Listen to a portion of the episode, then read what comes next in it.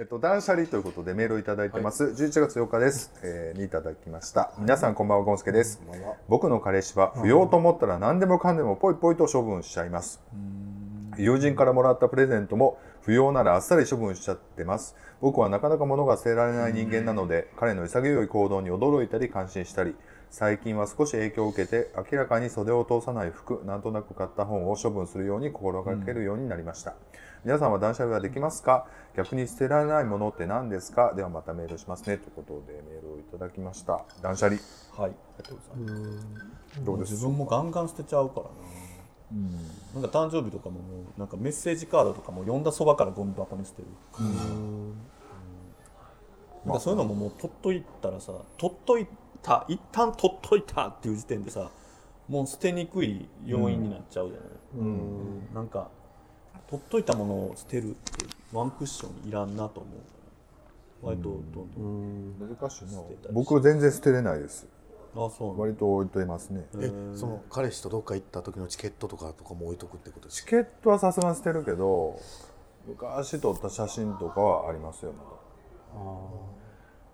昔なんかね、それ、もう昔、ずっと前にちょっとできた子と、なんか知らんけど、和歌山に旅行に行ったことがあって、何がおかしいの？わちょっとできて和歌山行きます？もうそうもう持ってとったんや。ねちょっとちゃうでしょ。向こうは本気よ。向こうは本気よ、あの、ホテル浦島向こうは本とか気やからな、ホテル浦島ってあるやん。あそこさん的にはちょっとのつもそうかそうか向こうはもうズ向こうはブズブや。ホテル浦島ってあるやん。もうしがみついあの、ほんでちょっと、もうええかな。ほな、なんか、遊覧船乗ろ乗ろうかってことになったら、ほな、遊覧船でなんか知らんけど、その当時カメラ持ったおっちゃんが回っとったわけよ。ほんで、まあほんで、ちょっとテンション上がってるから、あほんならちょっと、なんか1000円ぐらいかな、あれ多分。ほんなら払ったら、なんか写真くれんねんけど、そんなんは撮ってあるわ。なんか知らんけど。まだに。それ見たいわ。それ、いらんけどな。相手がどんな顔するかみたいな。いやもうそんなちょっとした人とそんなんよいかん、ね怖い。よ付き合わそないとれをちょっとしたとか言えちゃうあそこさんが怖い、懐かしいね。ちょっとした人と USJ 行ったぐらいやったらまあまあまあそれでもちょっと USJ と思うけど、捨てれる派か捨てれない派かって言ったらどっちですか？昔は無理やったんですよ僕、うん。あのチケットとかもも置いうとくし。あんたもめめしい恋しとったからな。10代20代とな。え、もう、今は捨てれんの？もうその日にしてる。置いとくことしかすらしないぐらい。いやチケットは捨てるけど。え今の彼氏との思い出は？今の彼氏ともの思い出もそのものじゃないなと思って。やっぱ気持ちが、はいはいはいはい。気持ちがあった方がいいかはいなと思って、はいはいはい来た。恋愛マスター感。出してきたまた。い、や出してない後半戦出た。出してない。ものじゃないやんか。そういうんちゃうやん。お金でもないしさ、メモリーやん。メモリー。人でも人からもらったもんは忘れないですね人からいただいたもんなんで？いやでも逆に捨てていかなあかんとは思うけどな。なんか残してたものの保存状態が悪い方が自分は気が悪いなと思うから捨てるの。なんかもらっててなんか捨てれないから置いてるものに埃かぶってる方がなんかあかんなと思うからなんかこう自分の中で気持ちそのものに対して自分が愛着を持ってこれもらったけど気に入ってるっていうもの以外はなんかもうそのものがいい状態じゃないんやったらもう捨てる、どんどんとかもうもらったそばから誰かにあげるとかね。うちの彼氏も結構全然物割と捨てるんやと思うんだけど、っていうかね物を買わないあですよね。だから部屋全然何も置いてないかあれは羨ましいなと思うんですよ、物物ない家の人羨ましい、うん。あでもこっちの人の家行くと結構何もない人多くて羨ましいなと。思う、いやでも多分ねどっかの部屋開けたらブワー入ってる人も物をね増える増えるっていうか、捨てたらいいんだけどなあのカセットテープとか捨てたらいいんだよな。それはもう捨てよちょっとでもなんかタイミングがないと引捨てないでしょ僕だから引っ越しするタイミングで毎回だいぶ捨てるんですよ、ああ確かに引っ越す時はすごい引っ越すタイミングであんたでもさなんか無駄に広い部屋に住むやん。だから難しいよね。そうなんです。置いとけるから全然、でわ割とまだ箱のまま置いてたりするんじゃん全然あります箱のまま。なあだからまだそのままいけると思ったらもう開けずにまた次のとこ持っていったりそうなんですよねで今の家に引っ越した時は広くなるけど、一旦閉まってるやつ全部開けたんですよ、でいるやついらんやつをもう一回分けて、もうだからめっちゃ捨てましたよ前回、こんなゴミ出るぐらい捨てたけど。それでもこっちに引っ越したら引っ越したらまたいろいろ買うじゃないですか、で僕が買うより彼氏が買ってきてくれるんですよいろいろ、ん。でなんか置いといてくれるんですよ。いろいろ置いといてくれるから、そんなんが増えてきたりですああいうの買うの楽しいねんな。わかります。なあなんかこれあったら二人でこれでそうですそうです。まだなあみたいなな。すごいいらんっていうよね。うちの彼氏とか、もう IKEA とかバーって見てる。いらん。もうちもう俺調理器具好きやからさあんた買うの？とかすごいなんかね5.5リットルとかいる？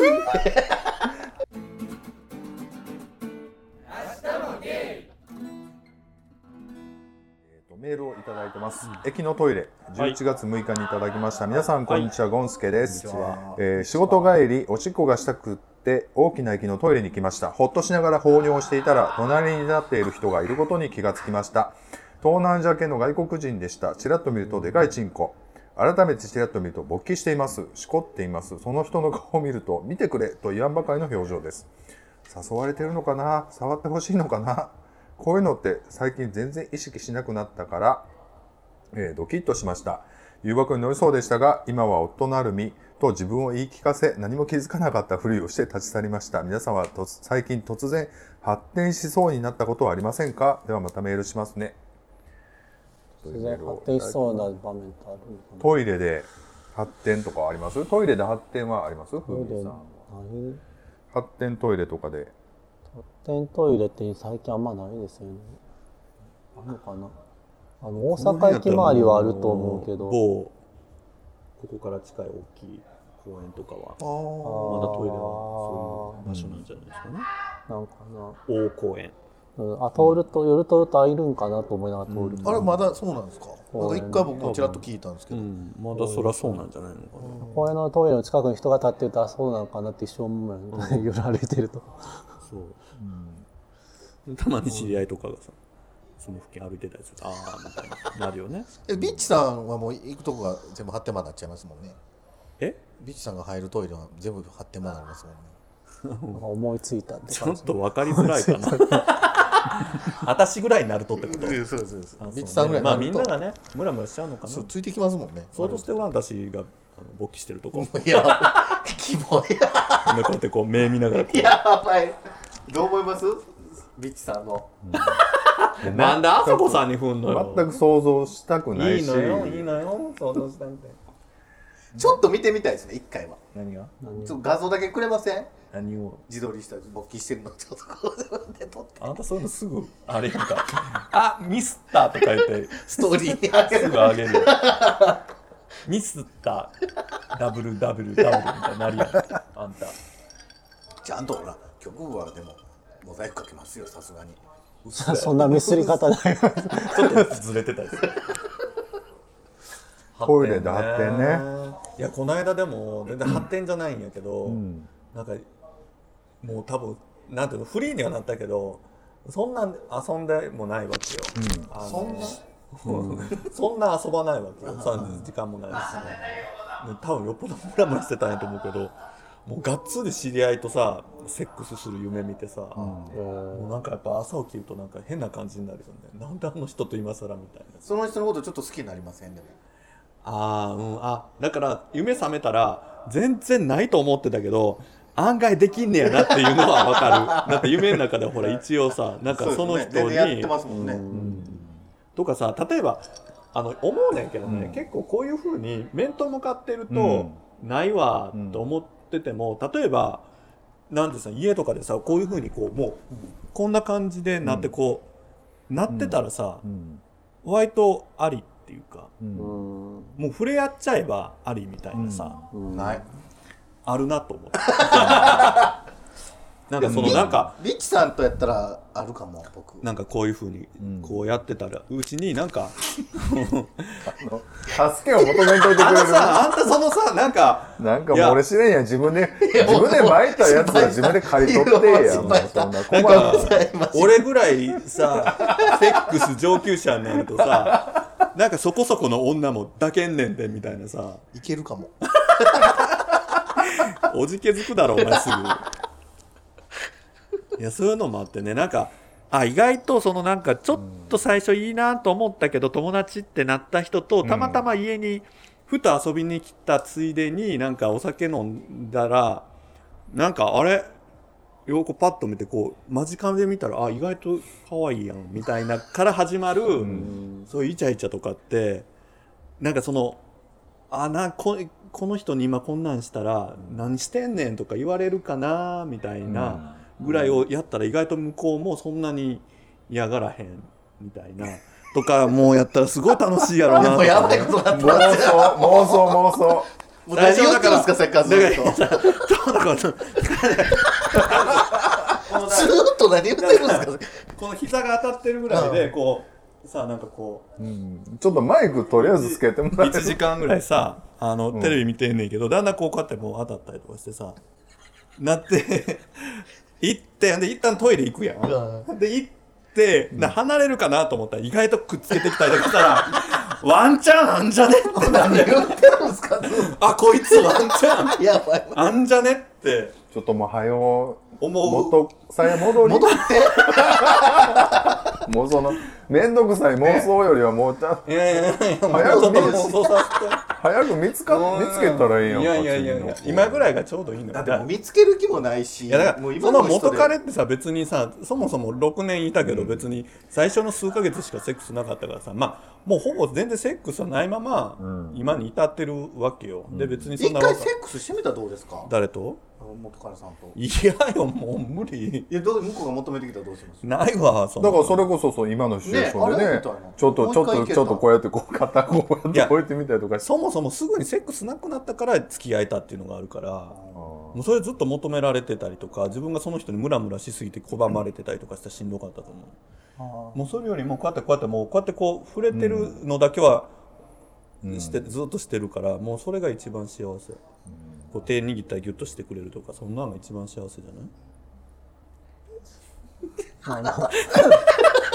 えそういうのあんたイチャイチャ好きやから分かるやろ？僕は僕僕ももう、ままさにそうですよね。そうやろ？キャンディーズこ毎毎回今日もとにかく運転してる時はどんなイチャコラをしてるの？運転してる時、うん運転中。だから助手席に彼氏さん座ってて自分運転席にあでもこれ言っていいかな、あいいよいいよ。あいいよ言わして。いい お前言いたいんや。お前言いたいんやろ？基本的にうん。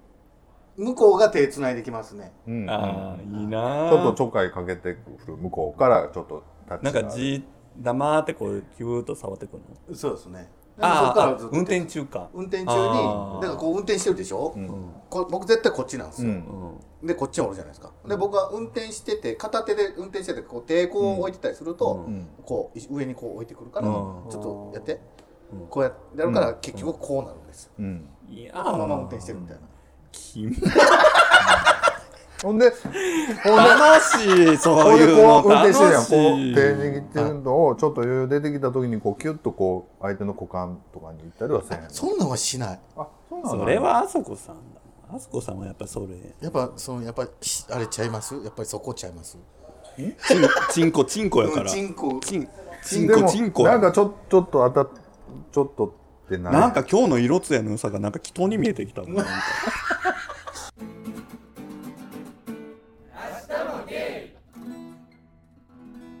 メールをいただいてます。承認欲求ということで11月14日にいただきました。皆さんこんばんはゴンスケです。先日ゲイの仲間たちと飲んでいた時にとある相談事をしました。すると全員から了承してもらい頑張れと応援してもらいました。大した内容ではないのですが自分はゲイであることを隠すためにバレないようにするために他人の迷惑にならないようにするために仕事以外のことで大勢に相談することはしませんでした。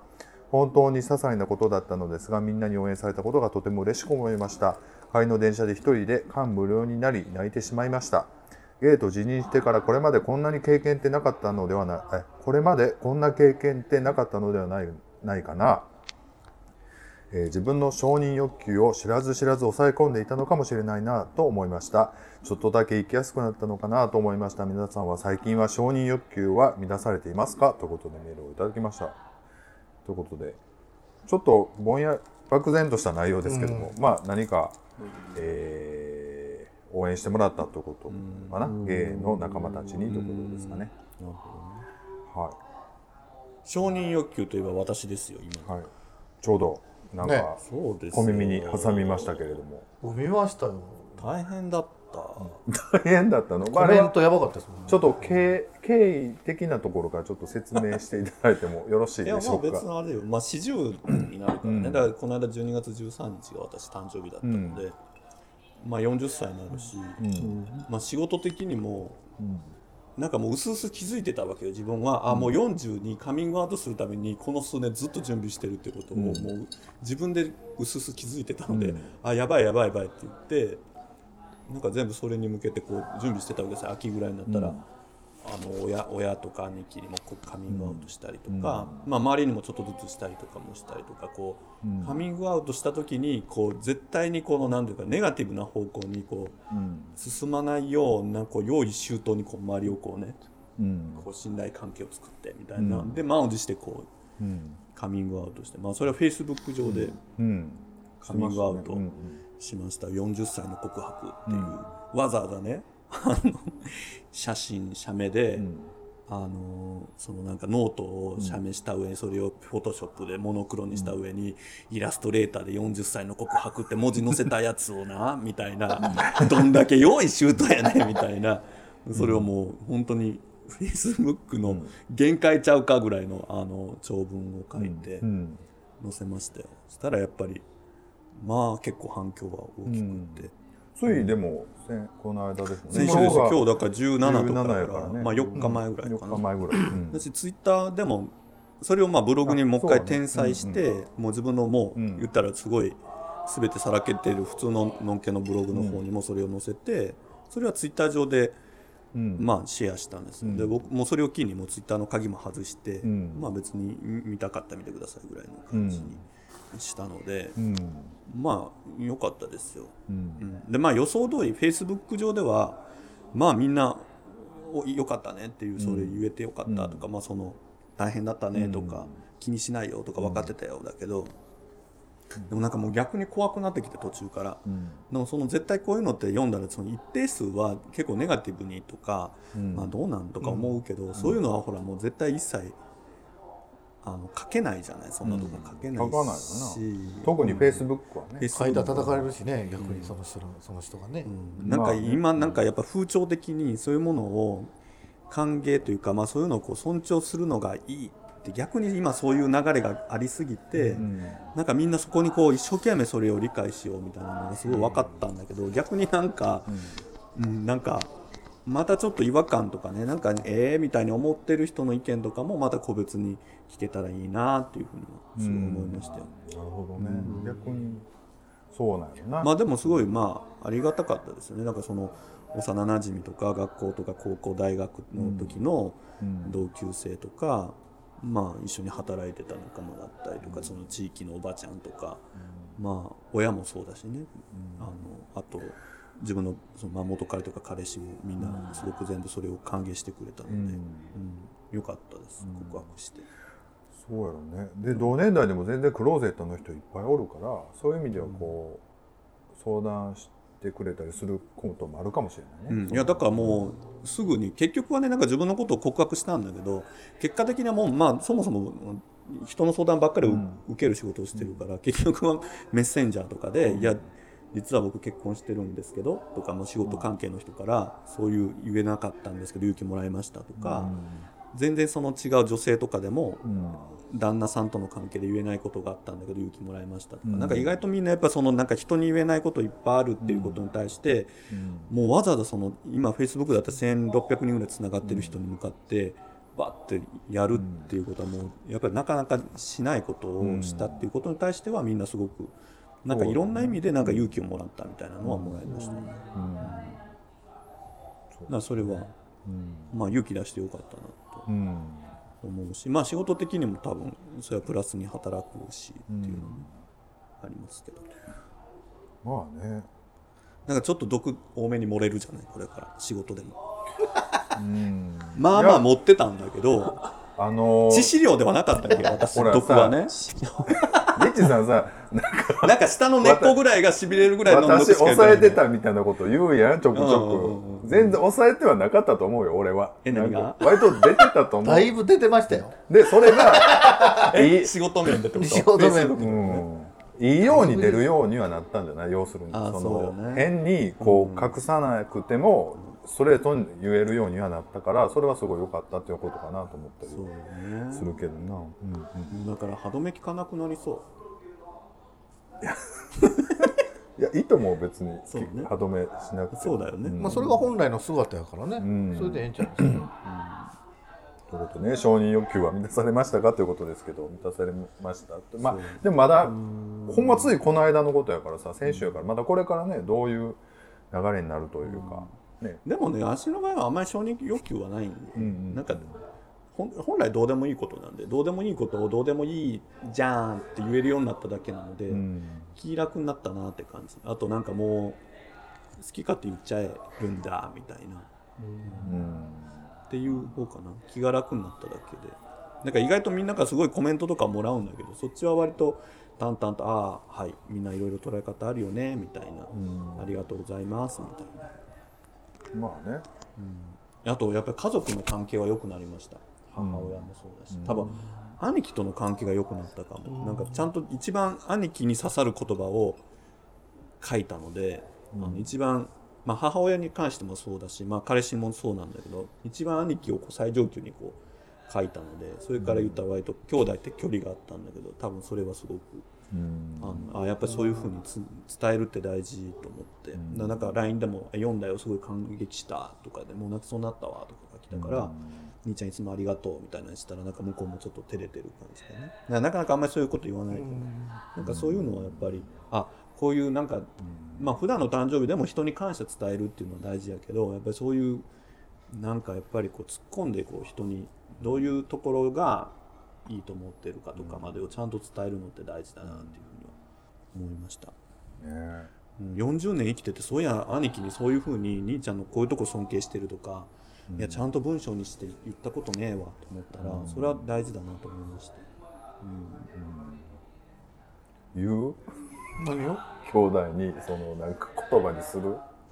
兄弟？あでも言うかも。僕はちゃんと言わなあかんこと言わなあかん。って今彼氏でもそうですけど気持ちはちゃんと言おうと思って伝えてるし、この間僕弟にも、まあ、カミングアウトじゃないけど仕事一緒にたまに手伝いにもら行っててね、市が行ってる時に、まあ、3人で行ってて1人寝てて、で帰ってる時にもう結婚とかどう考えてるみたいな話されたから、やべもう結婚はもう考えてないし、もうもしかしたらするかもしれんし、でもまあどっちでもいける人やからって言うたったんですよわざと、まあそうやろうなって普通に言われましたけどええんちゃう？そういう別にだからその男同士でも養子とかもらってええんちゃう？みたいな話を普通に弟と二人でしながら車で帰ってきたんですけど、そういう言い方もあってそれこそやっぱりでもさキャンディーさんこそやっぱり家族とかでさなんかもう本人合わせた方が多分うまくいくよね、うん。もう家族ぐるみで付き合えた方がね、そうなんですよ、うん、それこそ本当にあのイヤリング感覚でさメイクを連れ回してるバカップルいるじゃん、あんな感じでわーっと。あごめんなさいねバカップルとか言っちゃって、でも一でもだからいいやん。僕こんな感じでいいやん、あの悪いねんけど全然そんなんは全然平気に小1時間目にして語れるから。ちょっとネタ置いてんねんまだ。いやーもうもう早く帰ろうもう。帰ろうお開きイしよう。ヤイヤゲイヤリング話があんねんけど。まだあんの？そんなにそんなに名話いるん？まあまあええねんけどまあまあ僕もでもありますよ全然だから。ちょこちょこは言ってるんですよ、僕も姉ちゃんとかにもそのまあ名古屋にすごい仲いい人がいて、まあ付き合ってるとは言ってるんですけど、よく大阪来てうち来はるからみたいな話をしてるし、もうあんたももううちめあんたもほらもうすぐ40やんか。いやもう女同じ画像もらっていいですか？ああげるわ。あげるあげる。なんか見たことあんな。お前もそうかよいうことよあんたも。なんかねやっぱ40ってちょっとなんかなる前にいろいろ考えるものな。んかああもうそろそろなんかな。ちゃんと、うん。あのもういろんなことを一回リセットしてちゃんとしたいなみたいなね、思う。特にあんたみたいにその家族とかとの関係がみ密接やない、もう日常的に接してるんやったでもう周りからしてももういいからみたいな。いやもうバレてるとは思うんですけどねほぼ、うんもうそれからしたらもういいねんって。で弟なんかほんまにどっちでもいけるしなみたいな話してた時ももう普通でなんかでもそれこそ40になったらバレてるバレるバレないとか白黒はっきりつける前にそのその辺の実害がもうあんまりもうなくなってくるところあるやん、もう結婚って言うてももう今更っていうところに年齢にもなってしまってるから、なんかその元気で生きてたらええっていうのにはだんだんみんな周りもなってきてるからな。それはそういうところではこうちょっとなんかその30代20代30代にあったちょっとこう重し的なものはどんどん軽くはなってくるやっぱりねなんかね。いや僕そのね同級生同年代の仲いい、まあ、北海道とか女の子もおるし男の子もおるし4人でねカメラ部みたいなのがあってその子らにはちょっと言おうかなと思って、あのまあそういうちょろっとそういう話になって一人が離婚することになったんですよね、男の子仲いい子が。でまあそういうもう話もあってでもう一人女の子が前付き合ってた人とやっぱり付き合って一緒になる、まあ、結婚はせんやけど一緒に住むみたいな。で僕はどうなの？最近みたいな話でまあおるっていうのは言ったんですよ。あの今おるけど結婚すんの？みたいな話になったから。いやまあその辺も含めてちょっといろいろ話したいことがみんなにちゃんと言っときたいことがあるんです。みたいなのは LINE をちょろっとして。もったいぶるな。いやでもあ冷めんのやったらちゃんと会って言った方がいい。ああそうやなまあ LINE でなそうちらっと言うことでもないしな、匂わすよね匂わすよね でもなんとなく分かってると思うんですよ、いやそうやね。なんかガチホンマが言うてきとんだよみたいな。バレとるわみたい多な分もう一個 LINE グループがあってあんた以外のやつで「あー来た来た来た四十前のガチホモが!」っつって。言われてるかもしれない、うん。ね。ただ僕の場合はもうほんまに彼女をおった時期もあるし親に会わせてた時もあるから、どう持ってったらいいやろうと思っていいやん素直に。まあちょっとは興味があってみたいな感じで話持ってった方がいいんかなと思ってなんなんちょっとは興味あっていやもう昔からねもともと興味はあって、まあ、女の子とも付き合えてたし、結婚もしよう思ってたけどみたいな、でも今は男の人と付き合ってるっていう話をした方がいいんかな、意外とみんな普通よ。なんかびっくりした。なんかうーんみたいな。おいおいくつなんですかお母さん。65からえリッチさんとこはいくつ70ただ僕はもう全然もうバレてもいいし言ってもいいかなっていうところもあるんですけど彼氏さんが絶対にもう親には言わないってもう親死ぬまで絶対に内緒にする、あの職場でも絶対に言いたくないっていう人やから。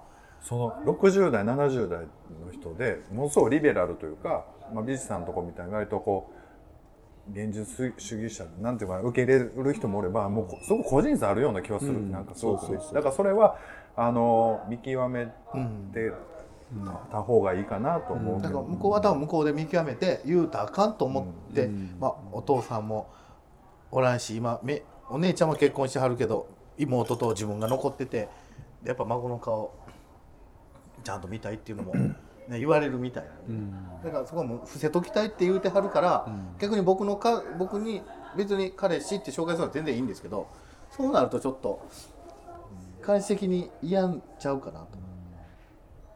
いやーでもそうでもないと思う。よそれはそれであんたのその生き方やからさ、うん。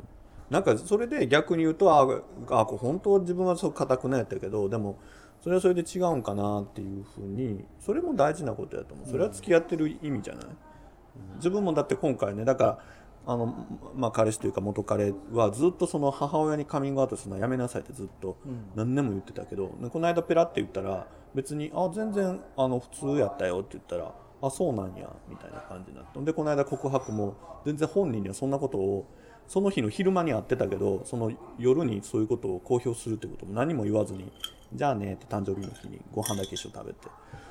で 本人としてはびっくりするやんか今日昼会ったのに何も言ってなかったのにこんなん書いてみたいな、でもめっちゃ喜んでくれてやっぱそういうことをこうやったん。でみんなにまあそれがすごくこう受け入れられてみたいなそれはもうすごいいいことやみたいなのとかも自分からしたらその彼氏がそういうのはあんまりあかんよって言ってたのがあもう目の前でそういうふうに受け入れられたらあもう時代ってこうなってんねやみたいに、そういうこともなんかまあ逆に一つちょっと勇気になるというかねああそういうか生き方もあんねやなみたいなのも大事なのかなとは思うけどね。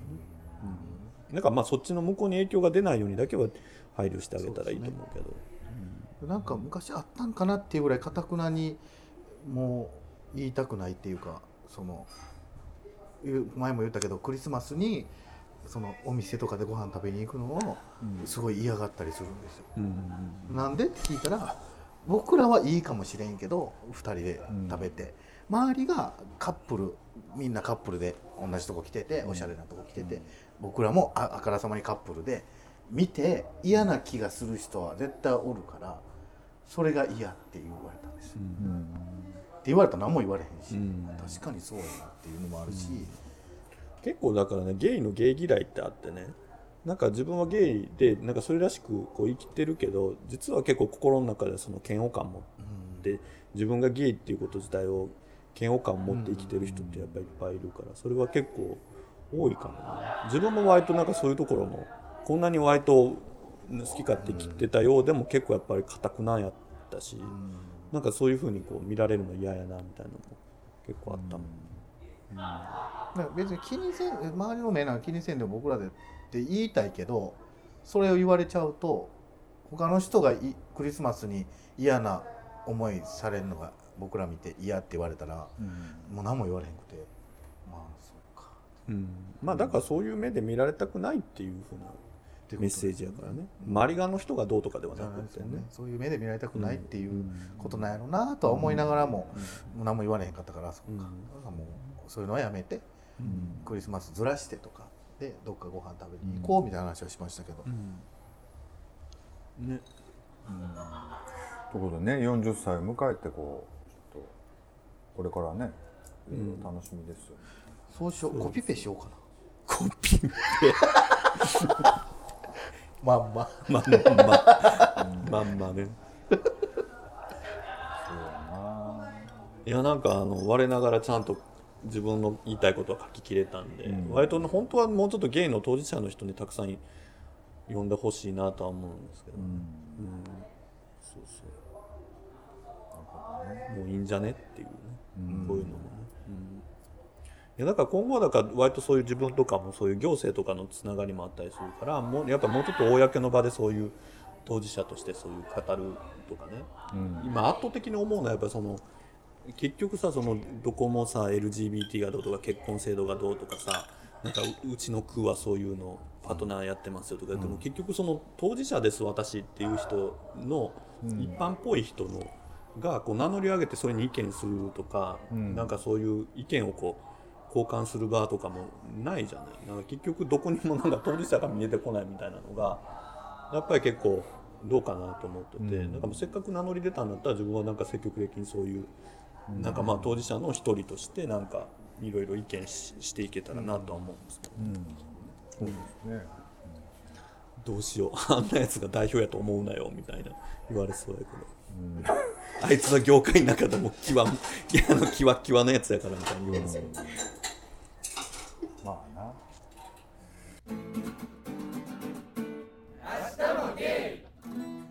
メールをいただいてます、はい。彼氏の仕事ということで11月21日にいただきました、皆さんこんばんはゴンスケです。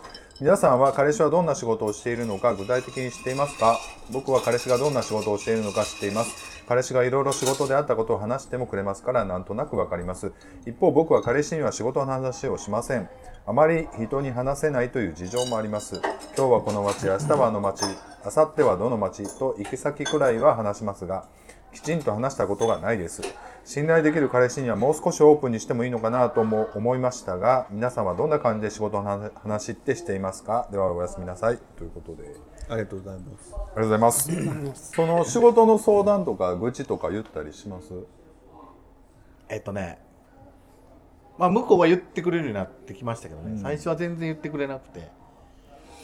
でいろいろしんどいやろなって思ってる、まあ、ストレスあるやろな。中間管理職やからね、上からも下からも、でまあ僕が話聞くようになって向こうも今日こういうことあってみたいなことは言ってくれるようになりましたけどね、まあ、僕も言ったりしますし。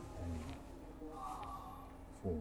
僕の僕あんま愚痴がないっていうか割と自分で解決するのでそんなないんですけど向こうは結構言ってくれますね、あの部下とかの話をね。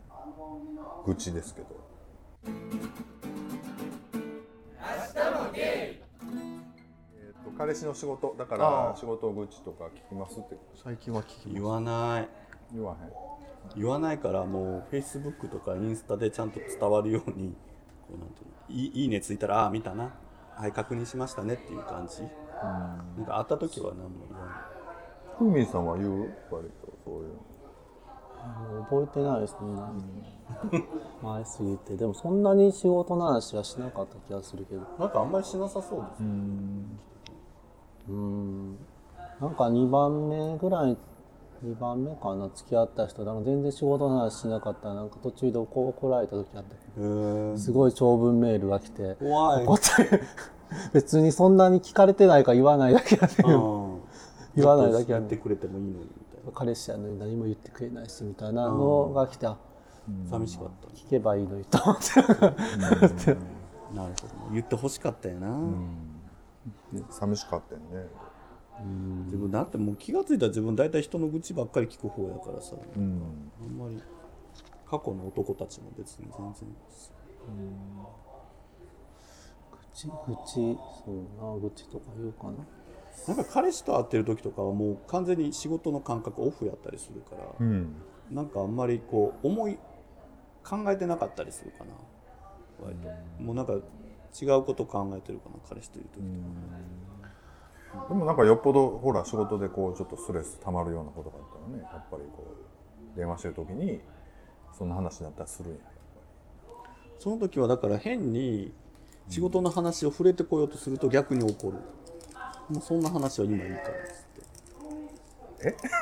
ぱり なんか向こうが愚痴ろうと思ったらあ違う違う違う。なんかそのもう自分はどんなストレス溜まっててもあんまり彼氏には言わへんだからそういうことをあの突っ込まれてきたらいやいやそんなことないとかいう感じでもうそんな話はいいですって、あなたと会ってる時そんな仕事の話とか結構ですからみたいな。怖い。怖いっていうですごくなんか聞きたかったらどうするんですか？そんなの彼氏としてはそれこそちょっとねうん一緒に聞いてあげ聞いて。あげたいとかっていうか。じゃあだからいやどうなんとか大変なんとかっていうんじゃなくて割ともう上から、あんあれはこうでそんなんせなあかんとかなんかもうそういう感じで言うからもうごめん本当黙ってって言って。それは直近の彼氏の話じゃあそうそうそう。いや昔の人たちなんかもうそんな私の仕事なんかに興味ないみんなあの母みたいになるから足が。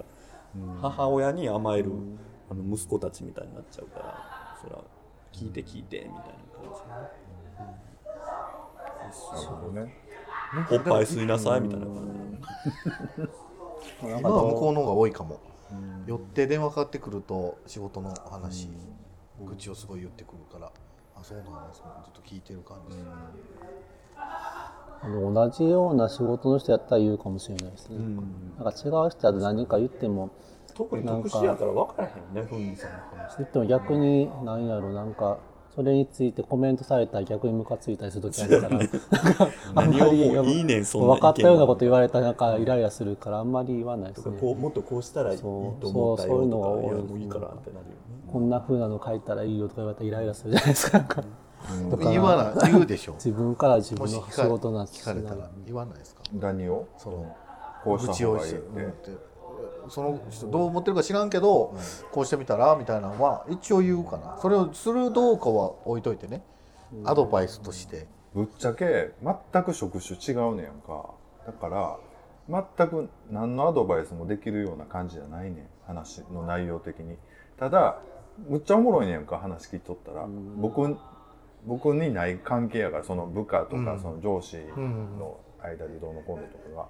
だからえそれってどういうこと？なんていう話を聞いてたらもう割と1時間ぐらい平気で立つっていう。だからあそうね。だってあそこさんって割ともうほとんど個人でずっとやってきたもんね。そうそうそうそう。だからその「へえ」って言って。いう感じ？だからまあまあ、うん、そう大変やね言うて。いう感じですね、はい。言いたいだけやからあんま聞くだけの方が多分いいっすよね、愚痴って。ねなんかそれについねてコメントしない方がいいっすよね、なん。かあなたたちも大体そうやんね。なんかそういう今付き合ってる相手ってなんか違う分野やからさ向こうからしてもそうそう気楽携帯が違うからな、全然ね、全然違いますもんね。なんかねやっぱ近くてなんかあそうそうそうってなるとなんかこうそうそうそうって言ってるのが逆にストレス溜まっていくっていうか、言ってるとイライラしてくる時ありますもんね。そうイライラしてることを言うとそうやんな。私悪くないやんな。みたいになってくると余計疲れちゃうからなんかうわもうこんなってさこんなってさって言ってもなんかその相手の人からしたらもう別世界っていうか、えそんなことであんねや不思議だねとか、えー大変だねとか俺分からんわそういうの一回もないわみたいな。なんかあ違う世界もあるんやっていうかね。なんかその自分がストレスでわーっと思ってるのも実は結構特殊っていうかねなんかああない世界もあんねやってねなんか知ることがすごい大事かなと。まあ、俺の場合は結構面白がって聞いてんねんけどね。なんかこう、うん。まあまあ一言やしな。なんか別のベクトルになるやん。それに対してさなんか感情的になってそれはひどいなとかってなるとさ、なんかしんどいけどなんかもう興味関心として、ああ面白いねってなるとなんか向こうも喋ってるうちに ええ？ってなってるうちに、うん、うん聞いてくれてありがとうぐらいになるんだろうね、そうそう、うん、いいと思う、まあまあちょっとここまでこう綺麗に言ったけど実はずっと同じ話続くからもうその話ええわって言って切ることが何う回かわー出た出た出た出た。出た出ただってまた同じ話やねんもうなんかとかな,、なったりする。そらそら何回でも言い言いたくなりますよ、うん。ものすごく繰り返しやででも。大変やな。あのき組織で働いてる人それはそう毎日のことだからね。うん、メールをいただいてます、はい。S SNS 依存、えー11月30日にいただきました。皆さんこんにちはゴンスケです。こんにちは。友達がツイッターを休止しました。はな、えー、訳を聞くと毎日56時間ツイッターを見ていてしんどくなったのだそうです。すごいな。誰が何をつぶやいたのか過去のツイートもどんどん遡ってみないと気が済まないのだそうです。僕も SNS はやっていますが気が向いた時に起動して少し見たりつぶやくくらいです。一日中見ているということはありません。誰が何とつぶやく方が気になっていません。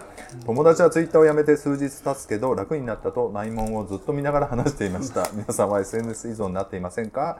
ではまたメールします。ということでメールをいただきました。ゴンスケさんありがとうございます。ありがとうございます。また来年もよろしくお願いします。お願いしますね。はい。だからね別に SNS 依存って悪いことじゃないと思うのよ、悪いことないっていうか結局 SNS 依存ツイッターやめたらその内門に行ったみたいにじゃあ内門がさ例えばその内門も彼氏ができたら例えば内門やめるとかになると、結局そういう人って寂しいから浮気したりするわけですよ。だから何かに依存してるわけですよ、ん。依存しないと生きていけないものがたまたま SNS だ。うん。なのかテレビなのかゲームなのか、ん。まあ他の趣味でもいいんだけど、人でもいいんだけど、まあ何かに依存してるのが SNS で、まあ、SNS なんてまあ別に経済的になんか負担かかるわけじゃないから、そうだね。まだマシじゃない、パチンコとかよりもねさぐらいの、変にお金かかるようなやつをいにハマるようにね、な。ソシャゲとかな、そうだから別に5時間6時間ねそういうのに費やせる時間があるっていうこと自体もまあまあ幸せなことじゃない。そうですね羨ましいよ、このグラフで見されるとちょっとゾッとするよね,、こうねスクリーンタイムとかでね。あるね。ますね。っていうね。びっくりするけど、まあでもそうやんな。そんなもんかな、だから今の子供とかの小さい子のことをお親世代とかはなんかもうずっとその YouTube 見てるとかなんかもう、あと人のよその子とかでもあんなずっと iPad だけやらしてとか言うけど、でもそれってもうその時代からしたらそれがもう当たり前というかもうそれでその世代の子供としてはもうあの一般的だったりするからなんかそれがいいとか悪いとかっていうのも違うかなとは思う。いやなそれなあんわかんねんけどもその食い食う時のしつけはやっぱりいるんちゃうかなとは思うだからやる時はやる。それでいいですよ、やら違うことする時は違うことする。でご飯食べる時はもちろんしない、そそれでええと思うんですよ。その間別にその他それの時はがでもほら iPad 手軽やからながらながらができるやんか。だからあれがなやっぱりなかなか難しいよね。う、うん、僕らでもほらご飯食べながら見たりするじゃないですか。俺だからご飯食べながらはせえへん。ようせえへんねなんか。待って来るまで待ってる時は見るけど来たらもう切ってとか、僕来たら写真撮ってまあそこから僕も食べる。写真撮るの撮るでしょ。ストーリーズ。ストーリーズ載せる。食べる時写真撮る美味しそう。滋賀で今から仕事だよとか。だよだよってことない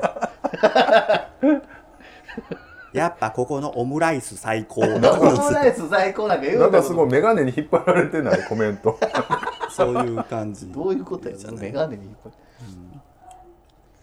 いや子供らがねだからご飯食べながら僕らもそうだったじゃないですか。怒られたでしょ？テレビずっと見ながらご飯食べてて、テレビ消されたりしたじゃないですか、それが i- 今は iPad なだけで。いやでもあれあかんな思ってな。YouTube まあ YouTube やねんけど iPad というかね YouTuber のやつでしょずっと見て、うちのメイクらもそうやけど別に見んのはいいけど食べる時は食べる、出かける時は出かける。移動中に見るとか何も手持ち無沙汰の時に見んのはいいけど、楽しむ時はちゃんと楽しむ。それは言いますけどね、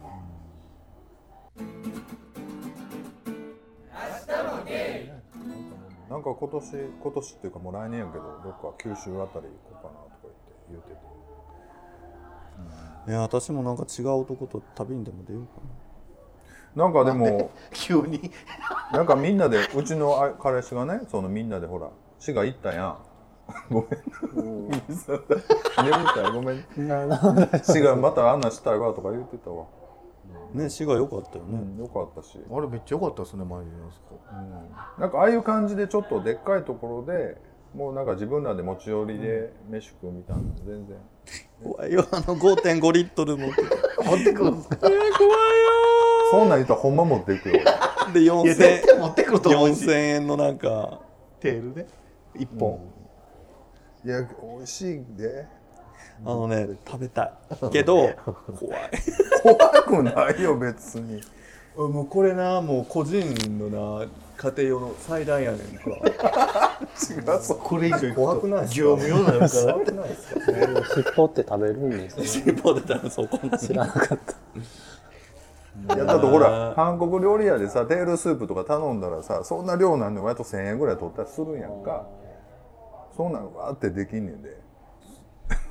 あんまり、いやた食べたことないからどんなもんかがわかんない、でも前のあの豚あのあれ美味しかったですよ角煮あのなんかバーバーバーってやってる感じでできちゃうねみたいなのがなんか そう言い方。出しますよね。ブブブってやるだけで。もうその測るとかじゃないねん。これで置いとくだけやねみたいな。もうこれで大体できんねんからみたいな。もうあと冷蔵庫置いとってええねっていう感じね。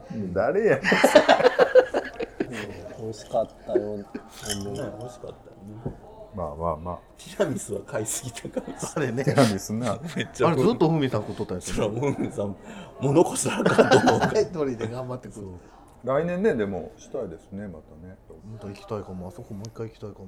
あそこお風呂できてたらすごいいいですよね、うん。でもお風呂作ってる言ってませんでした？言ってた言ってた、ね。もうできてるんちゃうかめっちゃいいと思う。また夏ねあんたも彼氏連れてきて。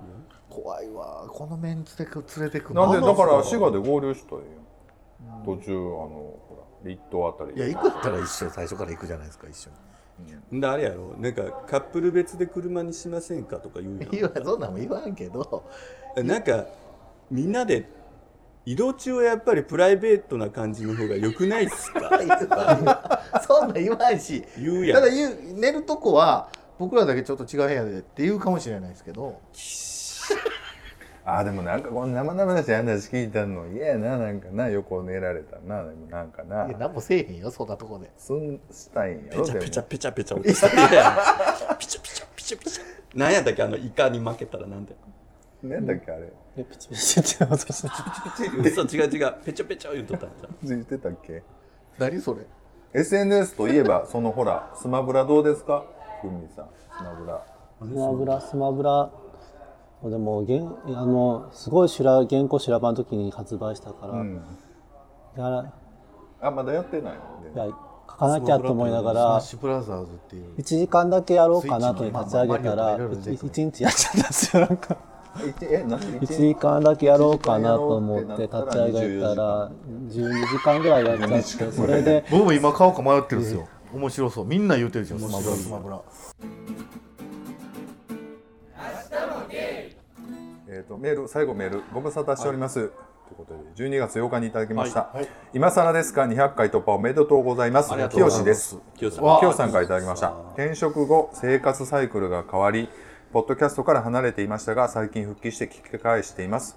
公開収録に参加させていただいたのは2年も前ですが音源を聞いているとついこの前のような感じがしていますこの2年間の私の一番のニュースは自分の父親よりも年上の人とお付き合いしたことでしょうか。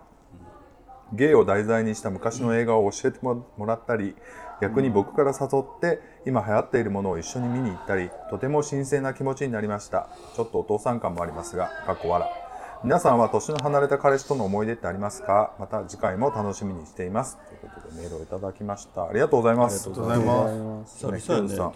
そうですね。だからそれこそ公開収録以来なんで2年ねぐらいやってますけど。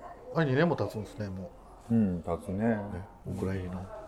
だからそれこそあの送迎さん？そういう芸なもうちょい大さんがもう2年とかもうすぐ2年とか言ってたんで、うんだからそのいっぱいポッドキャストができてもう2年ぐらいになるって感じ、まあ、去年今年はもうすごいポッドキャストが増えてたんでね、はい、楽しいですけど。また京都さんともね、ぜひまた。そうだね。お会いしたい。お会いしたい。ということで。年上の彼氏さんと、お付き合いしたって書いてるので今まだ続いてるかどうかはちょっと不明ですけどもなんか終わったっぽい雰囲気雰囲気も出てますよね、付き合ってんのかなと思うけどまだ。うん。でもなんか思うけどやっぱり世代が違う人と一緒にいるってなんかすごいいいなと思って。なんかやっぱり同時代感っていうのも大事やけどなんか違うものを見てきて人の話聞くとか一つの今起こってる同じことも世代が違うとこんなに見え方が違うんだとか、うん。あとまあじ時代が全然違うのにあこんなに同じような感覚で思えるものってあるんやみたいなとかありますよね。が結構あって。それでもゲイバーの醍醐味だったりするじゃないですか、ん。世代を串刺しにしてこう、みんなでワイワイ言うとかってね、だから、まあ、付き合うまでいかなくてもそういう人と知り合って喋れるっていう空間ってねあんまりないから一般ではね、今度なんか自分のちょっと予定より遅れてる時間春までに飲食店をオープンするんですけど、なんかそういうなんかまあ言ったらのんけの普通の飲み屋とかスナックみたいな感じと、まあ、ゲーバーのまあ両方みたいな感じなんですけどやっぱゲーバーやったらどうしてもタイプとかで分かれちゃうけど、なんかやっぱそういうんじゃなくてもうちょっと世代超えたいろんな世代が来れるみたいな。なればいいかなと思って、なんかまあゲイの人もゲイバーやったら意外と割と凝り固まった層のそのお店の層の人しか知り合えへんけど、なんかちょっとそのなんか違う要素が入るだけでも、なんか普段知り合えへんおっちゃんと出会えるとかもあったらいいんやろうなと思ったりもしてね、なんか面白いかな結構やっぱり。50代60代とかなんかでもずっと続いてる居酒屋さんとかさとかって割とそういう場を作ってるところ多いよね、なんかその若い女の子もいればちょっと上のおっちゃんもおって、別に恋愛関係まで行く場合もあるかもしれんけどまあほぼほぼなくてなんかそういうそこでその空間でしか会わへんけどいろんなそのその時の話するみたいな世代超えて喋るみたいな、言うたらまあゲーバーの色なし版というか、うん。そういうの結構あるんやろうなと思ったりするけど、みんなだから結局そういう場ってなくならへんのよね、うんそうそう。みんなうん。そういうの好きな人は好きやし、だってこんないつまでたったってこんなええ年越えたおおっさんが4人、7年も8年も集まってるわけですよ、それもすすごい。ごいですよね。ねえ。ね。まあまあややこしい人たちが、ということで京さんありがとうございます、ということで。またぜひなんかね会いたいよね。そうですね、来年はなんかしたいなとは思うんで、ぜひよろしくお願いします。その時はもうね。ちょっともうキャンディーさんにはご遠慮いただいて。やっぱすぐ揉める。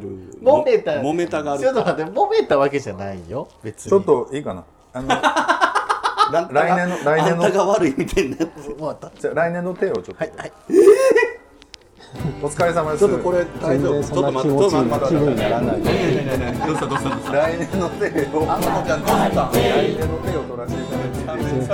明日も出る